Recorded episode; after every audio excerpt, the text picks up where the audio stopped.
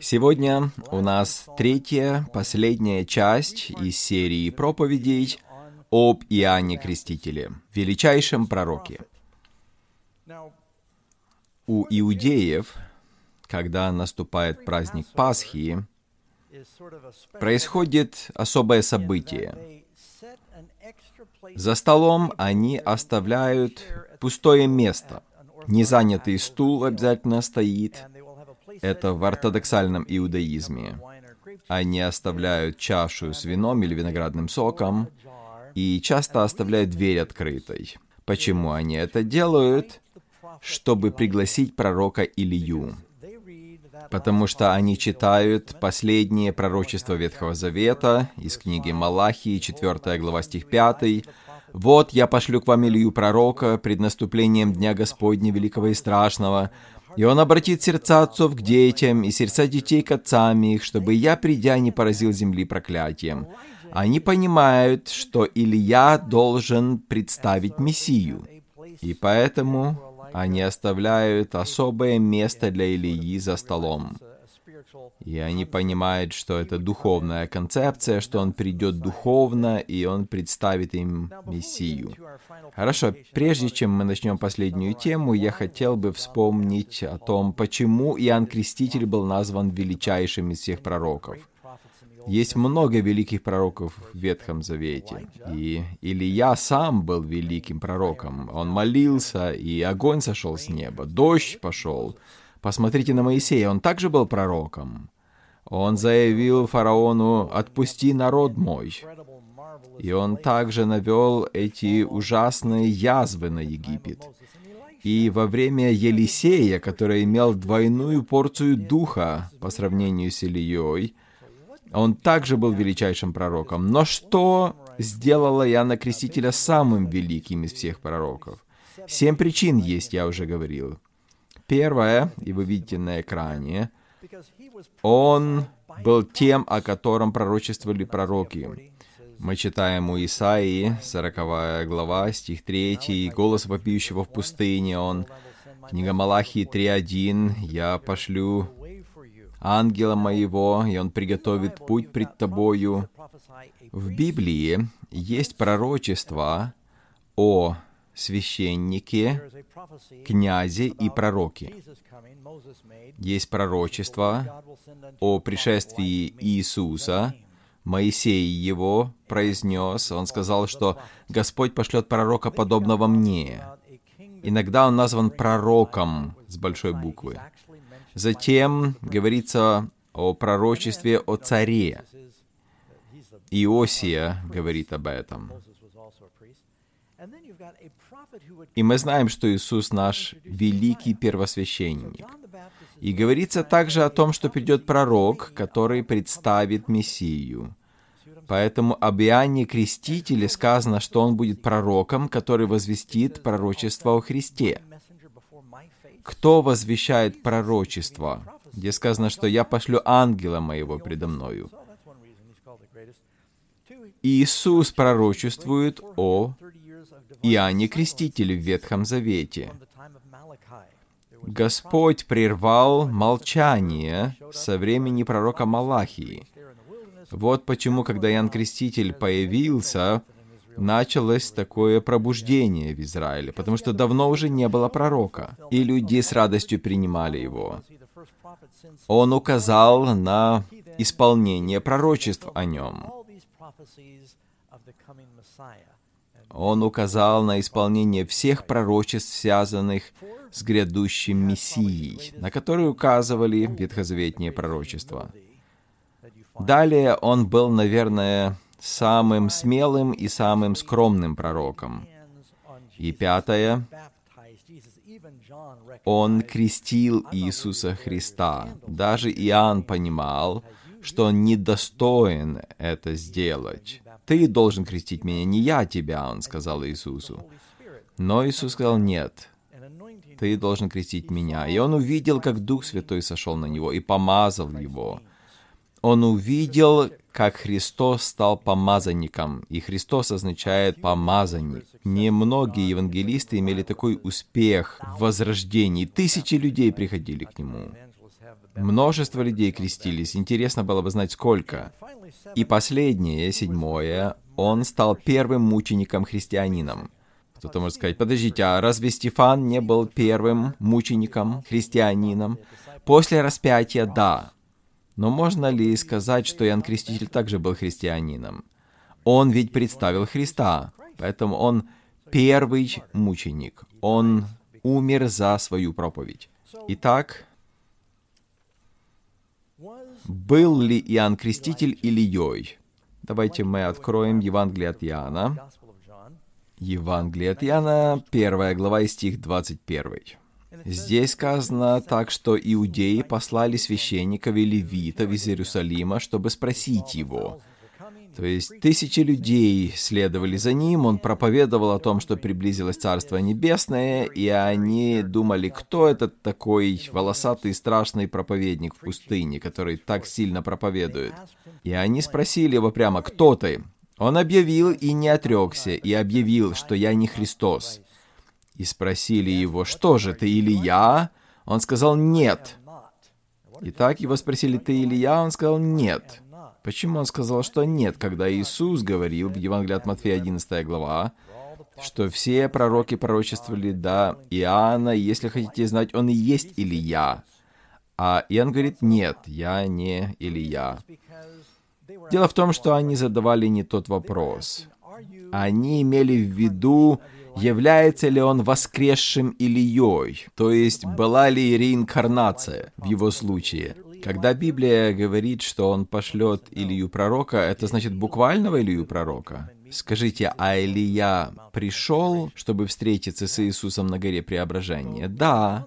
Но когда Иоанн Креститель начал свое служение, он что, был буквальным Ильей? Или же, как ангел сказал, что он придет в духе и силе Илии, отцу его? И все, кто изучает Библию, знают, что, как и Елисей сказал, «дай мне духа вдвойне» по сравнению с Ильей, и Илья был еще жив, когда Елисей просил об этом. Но Елисей не был реинкарнированным Ильей. Или когда Бог сказал Моисею, «Я возьму духа твоего и возложу на семьдесят руководителей», это не значит, что у Илии или у Моисея есть какое-то право на Духа Святого. Это значит дух мудрости, дух для руководства Израилем. И поэтому, когда Иоанна спросили, ты ли Илья, он сказал, нет, я не реинкарнированный Илья. Но это духовный Илья, о чем говорил Иисус, это метафора. Иоанн пришел в духе и силе Илии, чтобы совершить подобную работу, которую он совершил. Мы будем говорить еще об этом. Давайте теперь откроем Евангелие от Матфея, 17 глава. В 11 главе Иисус говорил, что Он есть Илья. Смотрите, в 17 главе Он опять об этом говорит, но по-другому. Стих 10. «И спросили Его ученики Его, как же книжники говорят, что Илии надлежит прийти прежде?» Иисус сказал им в ответ, «Правда, Илья должен прийти прежде и устроить все». То есть это так и должно быть. Но говорю вам, что Илья уже пришел. Обратите внимание на это. Даже после того, как Иоанн Креститель был арестован, и его служение завершилось, Иисус говорит, Илья придет. А теперь он говорит, уже пришел. И они поняли, что он имел в виду Иоанна Крестителя. Но Иоанн Креститель не полностью исполнил обетование или пророчество пророка Илии. Потому что там сказано, что Бог пошлет Илью пророка перед наступлением Дня Господня Великого и Страшного, а это второе пришествие. Если у вас есть Библия, приведу вам такой пример. Давайте откроем книгу Иаиля. Иаиля, вторая глава, стих 28. 2.28. И будет после того, излию от духа моего на всякую плоть. И будут пророчествовать сыны ваши и дочери ваши. Старцам вашим будут сниться сны, и юноши ваши будут видеть видения. И также на моих рабов я излию от духа моего. О чем он здесь говорит? О каком времени? Если вы прочитаете книгу Деяния, вторая глава, смотрите, вторая глава, стих 16, и смотрите, что Петр говорит. «Дух Святой изливается на апостолов, они исполняются Духом, И вот что Петр говорит. «Это есть реченное пророком Иаилем. И будет в последние дни, говорит Бог, излию от духа моего на всякую плоть, и будут пророчествовать сыны вашей и дочери вашей». То есть он цитирует здесь пророчество Иаиля. Но вот теперь вопрос мой к вам. Деяния, вторая глава, это последнее исполнение пророчества Иаиля? Или же говорится об излитии Духа Святого перед вторым пришествием? Видите, в день Пятидесятницы был ранний дождь Духа, а должен быть еще поздний дождь Духа Святого. И поэтому пророчество Иаиля должно было исполниться дважды. Итак, Иисус говорил, что Илии надлежит прийти, и сказано, что он уже пришел. То есть он говорил и о втором пришествии Христа, понимаете? Вы что-то молчите. Позвольте еще прочитать вам. Это цитата из книги «Христианское воздержание», страница 39. «Иоанн Креститель был представителем тех, кто будет жить в последние дни, которым Господь доверит священные истины, чтобы представить людям, чтобы приготовить путь ко второму явлению Иисуса Христа. Итак, Иоанн Креститель готовил людей к первому пришествию Христа, а нам нужно приготовить народ ко второму пришествию Христа. Поэтому это пророчество об Илии. Когда мы читаем об Иоанне, мы читаем о себе, потому что то, чем занимался Илия, это то, чем мы должны заниматься. Он должен приготовить людей к концу, концу христианского служения. Иоанн готовил к началу христианского служения. Поэтому Иоанн Креститель был частичным исполнением пророчества Иаиля. Позвольте еще прочитать из книги «Свидетельство для проповедников» 475. Пророчество должно исполниться. Господь говорит, вот я пошлю к вам Илью пророка пред наступлением Дня Господня Великого и Страшного. Кто-то должен прийти в духе и силе Илии. Итак, каким образом Иоанн Креститель был похож на Илью? Рассмотрим три пункта. Нам нужно выяснить, кем был Илья и чем он занимался. Затем мы рассмотрим служение на Крестителя. Затем мы рассмотрим, как это относится к нам. Должны ли мы также совершать подобное служение, готовить мир ко второму пришествию? Понимаете, что мы сейчас с вами сделаем? Это очень важно, потому что предыдущие проповеди вели к этой. Чем мы должны заниматься? Иоанн Креститель — это пример для нас. И здесь у нас есть 12 пунктов, если хотите их пересчитать. Первое. Смелая и бесстрашная проповедь. Илья был таким проповедником? Да, он сказал царю Ахаву. А Ахав сказал, ты смущаешь Израиля. Но Илья сразу же ему отвечает, ты смущаешь Израиля, не я. И жена твоя также. И грехи твои, и идолопоклонство твое. И Илья не только сказал это Ахаву, но также и сыну Ахава позже. Его сын послал взять Илью, а Илья сказал, пойдите и скажите ему, что он умрет за свое идолопоклонство. И он пытался арестовать Илью, но тот послал огонь на небо с них дважды. Он стоял на горе Кормил и противостоял всем пророкам Ваала. Это нужно было иметь смелость. Он говорит, вы не правы, что заявляете, что Ваал Бог. Господь есть Бог, и Иегова. Нам нужно мужество также в последнее время. А Ян Креститель был смелым, мужественным. Скажите, он разозлил кого-то? Да, он выступал против церкви, против священников и фарисеев, а он говорил, порождение ехиднины, кто побудил вас бежать от будущего гнева? Сотворите же достойный плод покаяния. Говорить пасторам, что они должны покаяться? И затем он обращается к царю. Ты совершаешь прелюбодеяние с женой брата твоего. Нужно было иметь мужество на это. Нам нужно больше мужественных людей сегодня, которые не стыдятся своей веры. У многих сегодня есть ложное мужество. Это как тот человек, который хвастался другу, что он отрезал хвост льву, который ел людей, своим карманным ножиком, а друг спросил его, а почему же ты голову не отрезал? Он говорит, да кто-то уже до этого отрезал. Евангелие от Луки 9.26. Иисус говорит, «Ибо кто постыдится меня и моих слов, того Сын Человеческий постыдится, когда придет во славе Своей и Отца, и святых ангелов. Не стыдитесь своей веры. Павел говорит, ибо я не стыжусь благовествования. И знаете, о чем он молился? Мы говорили о всеоружии Божье. Говорит, молитесь, чтобы я смело возвещал Слово. Когда Дух Святой сошел на учеников, книга Деяния, 2 глава, и 4 глава затем, сказано, что они молились, чтобы Бог дал им смелости, чтобы они не боялись, чтобы они не страшились. Это удивительно для меня, как смелы люди, которые служат дьяволу. Они очень громко заявляют о своей вере.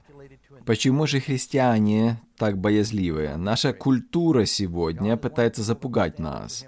Не бойтесь. Бог желает, чтобы люди стояли на его стороне. В последнее время он будет стоять рядом с ними. Второе. У них была весть для церкви. Илья не был, подобно Ионе, послан к язычникам. Он был послан к Израилю. Он говорит, собери весь Израиль ко мне. Весь Израиль вышел к Илье в пустыне. Они выходили также к Иоанну в пустыню. И пророки несли весь к народу Божьему о покаянии. Поэтому должно быть возрождение в среди Божьего народа и в конце времени. Иоанн был примером того, к чему и Господь призывает нас. Третье. Оба питались очень просто и жили очень скромно. Илья говорил, «Принеси мне немного хлеба, лепешку, и воды немного». Иоанн Креститель также ел акриды и дикий мед, мы говорили уже об этом. То есть должна быть простота и в среде Божьего народа в последнее время. Из книги «Христианское воздержание» я уже цитировал. Те же принципы воздержания, которые соблюдал Иоанн, должны соблюдать и верующие последнего времени, чтобы приготовить народ к пришествию Господа. Многие люди не понимают Евангелия, потому что их умы затуманены. Они не могут понять. И в нашей жизни, и своим примером мы должны отражать принципы здоровья и воздержания. И сегодня есть больше еды, чем когда-либо ранее в истории Земли. Книга Екклесиаст 10.16. «Горе тебе, земля, когда царь твой отрок, и когда князья твои едят рано. Благо тебе, земля, когда царь у тебя из благородного рода, и князья твои едят вовремя для подкрепления, а не для пресыщения». То есть, другими словами, они едят, чтобы жить, а не живут, чтобы есть. Это значит, что вы можете наслаждаться едой, но у нас есть целые каналы телевизионные, на которых показывают, как люди готовят еду и как ее затем поглощают. Мало того, что мы сами можем объедаться, мы еще и будем смотреть, как другие объедаются. Я прошу прощения, если вы смотрите такие каналы. Книга притчи 23.21. «Потому что пьяницы, присыщающиеся, обеднеют, и сонливость оденет в рубище». Илья и Иоанн Креститель имели самоконтроль, и они были трудолюбивыми. Четвертое. Оба одевались очень скромно. Я думаю, что христиане должны быть известны тем, что они не одевались в экстравагантную одежду, следовали всяким прихотям моды. И Илья и Иоанн Креститель одевались очень просто. Илья был одет в одежду из верблюжьего волоса и кожаный пояс носил также. 850 лет спустя Иоанн Креститель одевался точно так же.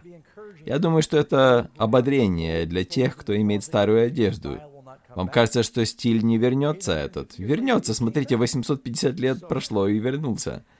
Поэтому храните те галстуки и те рубашки с запонками и так далее.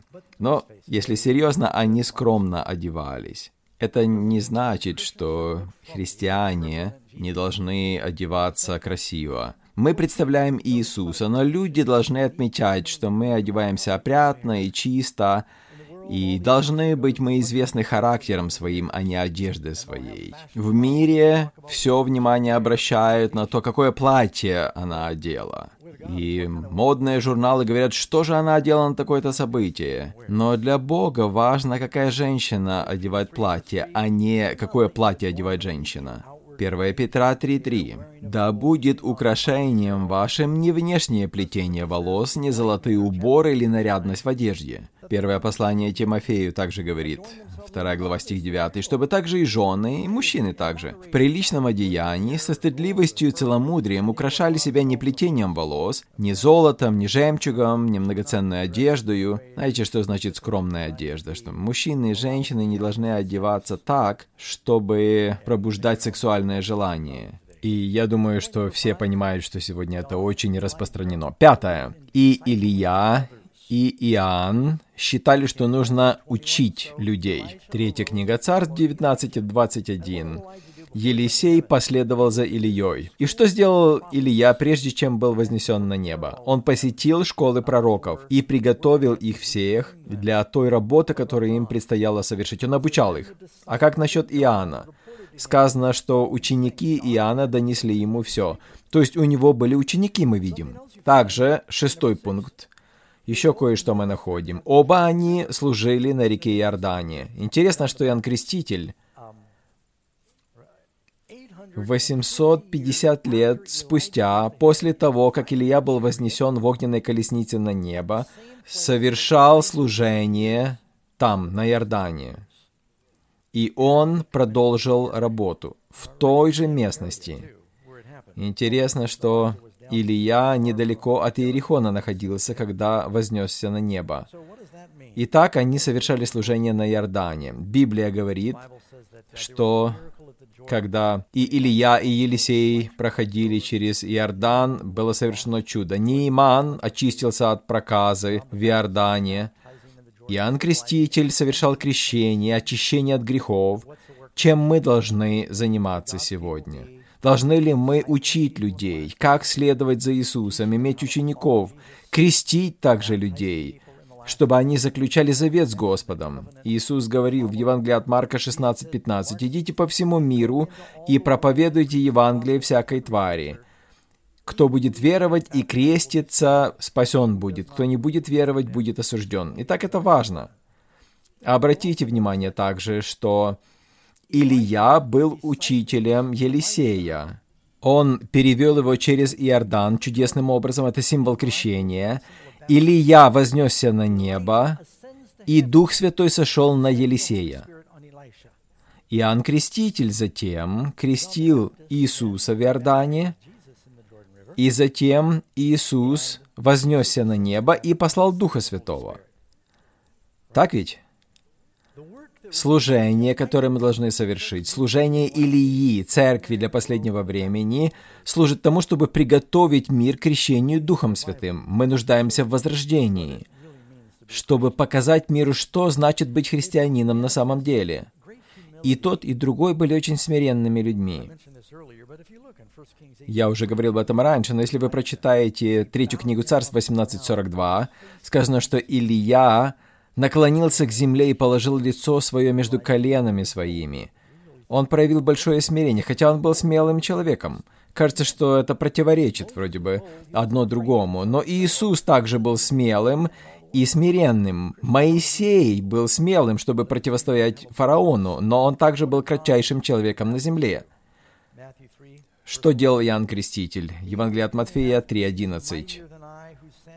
Тот, кто идет за мной сильнее меня. Я недостоин развязать ремень обуви его. А затем Иоанна 3.30 мы читаем. Ученики Иоанна пришли и сказали, «Учитель, что-то не так здесь. Иисус крестит больше людей, их становится больше, чем нас». А он сказал, так и должно быть. Ему должно расти, а мне умоляться. Так и было все спланировано. Он жених, я только друг жениха. Я представил его, но свадьба для него, а не для меня. Вы слышали, как говорят, не все для тебя. Я помню, я читал автобиографию, нет, не автобиографию, а просто биографию Тедди Рузвельт и его дочери. Она его очень любила, но признавала, отец должен был быть невестой на каждой свадьбе и мертвецом на каждых похоронах. Он любил быть в центре внимания всегда. Но Ян Креститель сказал, нет, так должно быть. Ему должно расти. Я думаю, что нам хорошо тоже так молиться. Ему должно расти, а мне умоляться. Потому что всякий грех берет начало в эгоизме. Поэтому нам нужно молиться, Господи, Ты возрастай, а я буду умоляться. И тогда думаю, что мы станем сильнее, духовно сильнее. Итак, нам нужно смирение. Есть цитата из 9 тома свидетельств для церкви, страница 189. Вы можете сказать, пастор Даг, вы цитируете уже несколько цитат из Духа Пророчества. Вы знаете, я не ожидаю, что эта проповедь будет на центральных телеканалах. Мы говорим для себя здесь, поэтому я хочу, чтобы вы имели эту поддержку. Если бы мы смирили себя перед Богом, были бы добры, учтивы, нежны и проявляли сочувствие друг другу, Тогда там, где сегодня обращается и принимает истину один человек, обращались бы сотни. Вы представляете, в тысячу раз или в сто раз больше людей бы крестилось, если бы мы смирились. Вы знаете, я провожу семейное консультирование. В 90% случаев проблема в отношениях – эгоизм, гордость. Практически всегда. Если бы мы смирились перед Богом, люди бы тогда пришли в нашу веру. Также мы еще одну деталь отмечаем в служении Илии и Иоанна Крестителя. Они оба бежали пред царем.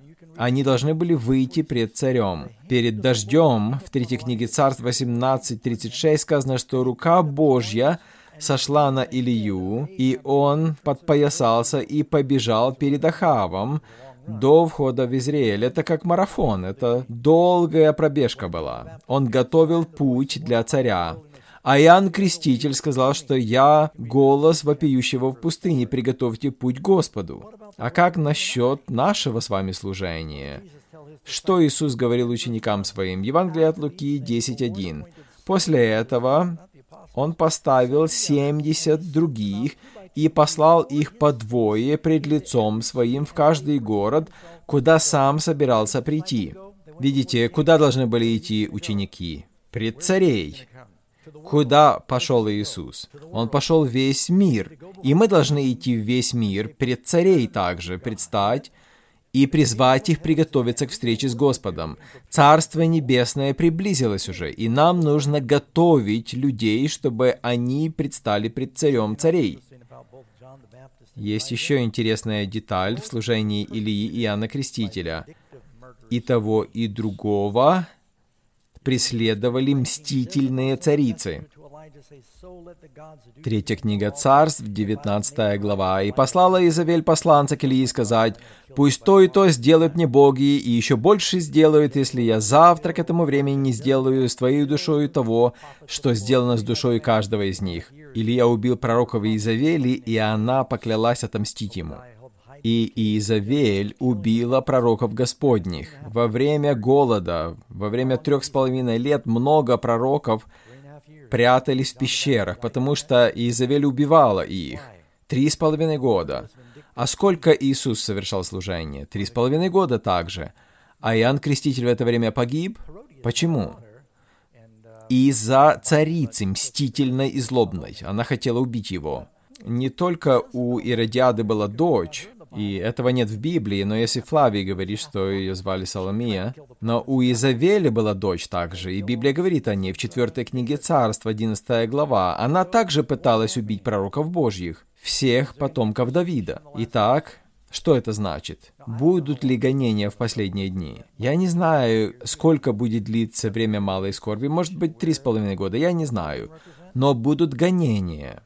И, может быть, церковь которая заявляет, что она христианская, которая, как и Изавель, будет связана с государством, с царем, и она будет преследовать народ Божий. Поэтому эти события повторятся. Книга Откровения, 17 глава. «Я увидел жену, упоенную кровью мучеников, свидетелей Иисусовых». Кстати говоря, это еще раз 1260 дней во время мрачного Средневековья. И у Ильи и Иоанна Крестителя были мрачные времена. Они были разочарованы.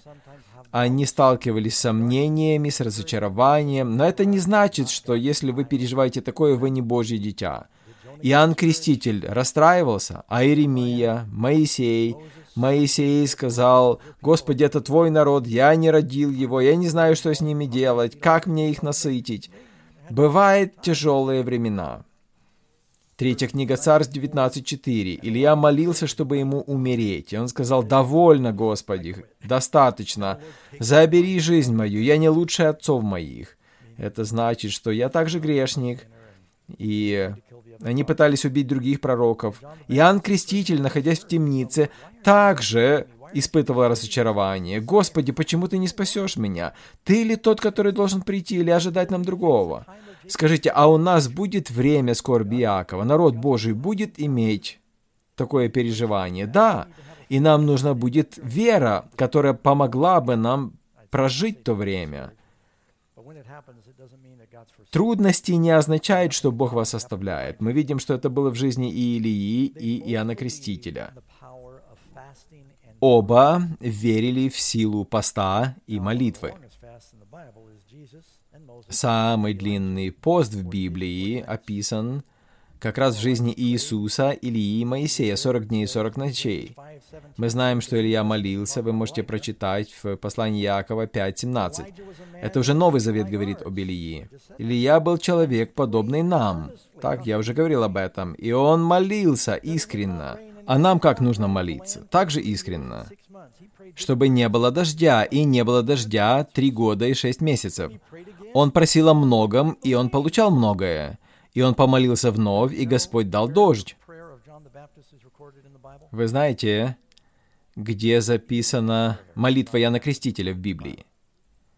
Нет молитвы Иоанна Крестителя в Библии. Поэтому вы скажете, пастор Даг, а как же тогда Иоанн Креститель был человеком молитвы? Смотрите, Евангелие от Луки 11.1. Когда Иисус молился в определенном месте и перестал, один из учеников попросил его, «Господи, научи нас молиться, как и Иоанн научил учеников своих». Кто из вас когда-то произносил молитву «Отче наш»? Кто из вас не поднимает руку, когда пастор просит поднять руку? Спасибо за честность вашу. Да, вам не нравится, когда манипулирует вами проповедник. Знаете, с чего началась молитва «Отче наш»? Она появилась, потому что ученики Иисуса попросили его научить их молиться, потому что Иоанн научил своих учеников. И затем появилась молитва «Отче наш». Поэтому Иоанн молился в Евангелии от Луки 5.33. К Иисусу подошли, ученики подошли и сказали, «Почему ученики Иоанна часто постятся и молятся? Много или мало они молятся?» Часто и молитвы творят, написано, так? Скажите, народу Божьему нужно молиться? Конечно же, если вы хотите увидеть возрождение в церкви и в мире, оно начинается с молитвы. С поста и молитвы, Библия говорит. И было бы хорошо для нас поститься и молиться. Конечно, у кого-то, может быть, есть проблемы со здоровьем, поэтому вам нужно проконсультироваться с доктором насчет поста. Но Иисус призывает молиться. Бывает такое, что люди вообще никогда не постятся. Но это, знаете, часть самоконтроля. Часть того, чтобы взыскать Господа. Знаете, целую проповедь, можно сказать, о посте. И Илья и Иоанн были людьми молитвы, искренними людьми молитвы. И Божий народ — который будет движением Ильи последнего времени, должен научиться молиться с постом также. Скажите, пожалуйста, аминь на это. И затем, самое важное, это последний пункт. Весть Ильи и весть Иоанна Крестителя направляли людей к Иисусу, не к самим пророкам. Когда Илья молился на горе Кормиле, Третья книга Царств 18.37. Он говорил, «Услышь меня, Господи, услышь меня, да познает народ сей, что Ты, Господи Бог, и Ты обратишь сердце их к Тебе». То есть он направлял народ к Иегове, чтобы они обратились к Господу. И, кстати говоря, имя Илья означает «мой Господь Иегова». Иоанн Креститель также указывал на Иисуса. Вот Агнец Божий, не вот я, а вот Агнец Божий, который берет на себя грехи мира. Это был поворотный момент в служении. Со времен Адама совершали жертвоприношения, которые указывали на Иисуса, на Агнца Божьего. И в конце концов Иоанн сказал, вся цель этой системы жертвоприношений это указать на Агнца Божьего. Исаак, когда поднимался с отцом на гору, он говорит, вот нож и вот дрова, а где же агнец? Авраам сказал, Господь усмотрит себе агнца. И Иоанн указал на Иисуса, говорит, вот исполнение пророчества Авраама. Иисус — это агнец. Какая цель церкви сегодня? Павел говорит, я решил не знать ничего, кроме Иисуса Христа и притом распятого. Нам нужно не на себя указывать, а на Спасителя нашего. И нам нужно размышлять об этом. Как нам оставить грех всякий, который запинает нас, взирая на Иисуса? То есть нам нужно указывать людям на Христа. Вот в этом ключ, друзья. Направлять других людей к Иисусу. Я помню, я рассказывал удивительный факт несколько лет назад. Есть один город в долине, в Норвегии, в Риекане, и шесть месяцев в году там нет солнца. Вся долина во тьме. И в течение многих лет люди говорили, как это бы нам это солнце, чтобы оно выглянуло из-за гор и в долину. И они решили это сделать. Инженеры взялись за это. И они разработали механизм, и у них было несколько огромных зеркал, они сделали их, и они ловили солнце, и когда оно восходило утром, зеркала поворачивались, и они отражали этот свет солнечный прямо в центр города. И все изменилось для людей там. У людей настроение улучшалось, у многих была депрессия от полярной ночи, Теперь все собирались в центре города и радовались солнцу, отраженному от зеркал. Ну, зеркала не светят, в них нет солнца, но они отражали свет солнца. И мы с вами должны отражать свет солнца праведности. Иисус, аминь. Семьи приводили детей туда, в центр города, чтобы делать профилактику депрессии. И весь городок собирался на этой маленькой площади, где был солнечный луч – мы должны заниматься этим, мы должны отражать солнце праведности. Сегодня мрак покрывает землю, мрак покрывает народы, но слава Божья восстанет над тобой, говорит пророк. Мы должны с вами показать людям, какой Иисус, отражать этот свет.